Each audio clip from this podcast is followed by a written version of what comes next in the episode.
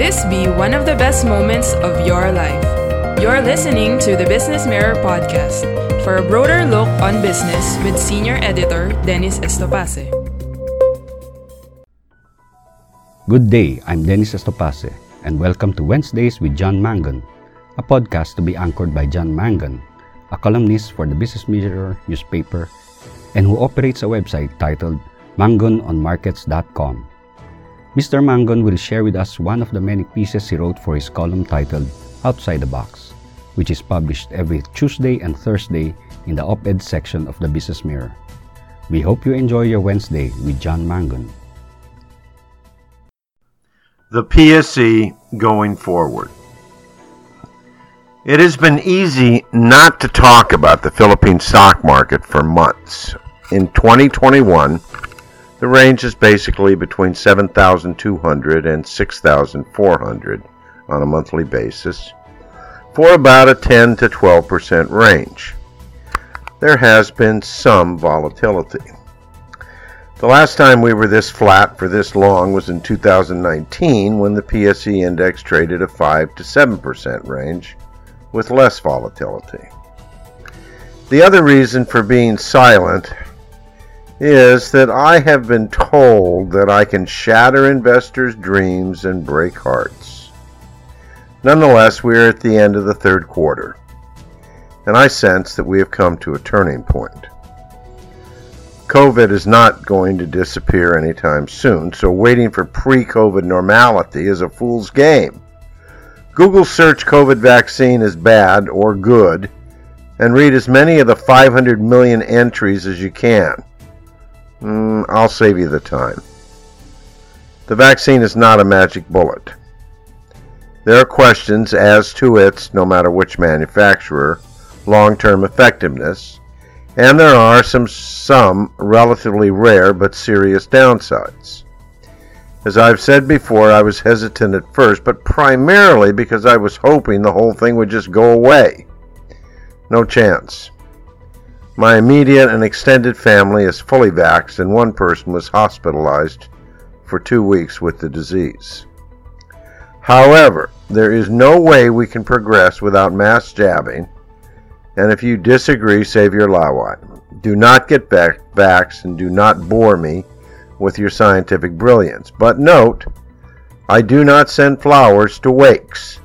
Max's chicken is more useful.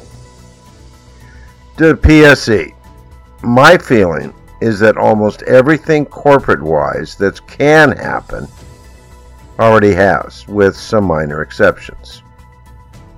With limited due respect, the drama about Philippine Airlines filing for Chapter 11 protection is sort of silly.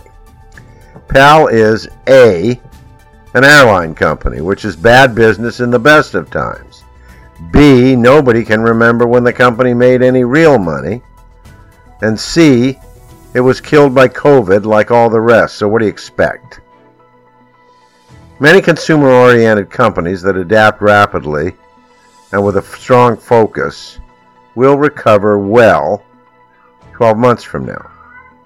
But there are some particular and surprising bright spots. The REITs, real estate investment trusts, that came out in the last 12 months is a positive development. The performance of the property sector has been relatively good. The big boys, MegaWorld, DMCI, and SM and Ayala companies are acceptable. But those in the affordable and mid-range market are near excellent.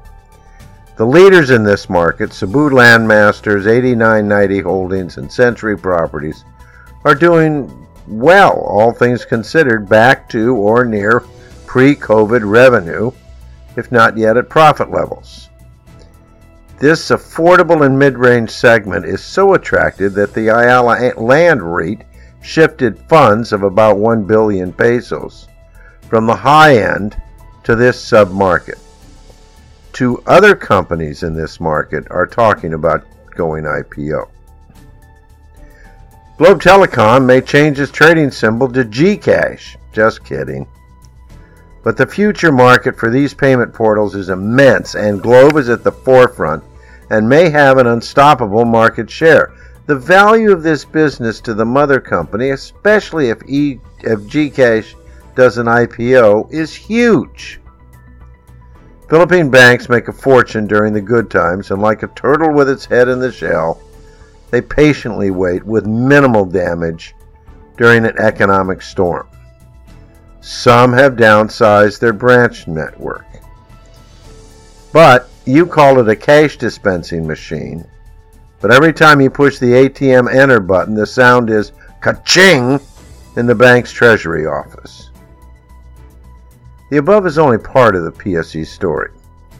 Go find sound companies with cheap valuations that are holding fast to the dock during the COVID storm. Soon, they will set sail for prosperous seas. I see the PSE index at 8,200 around end 2020 or early 2022. But it will not be easy. Accumulate cautiously and slowly if and when prices go higher. And start now. Thank you for listening to the Business Mirror podcast. For a broader look on business, follow us on Facebook and Twitter at Business Mirror. Until next time.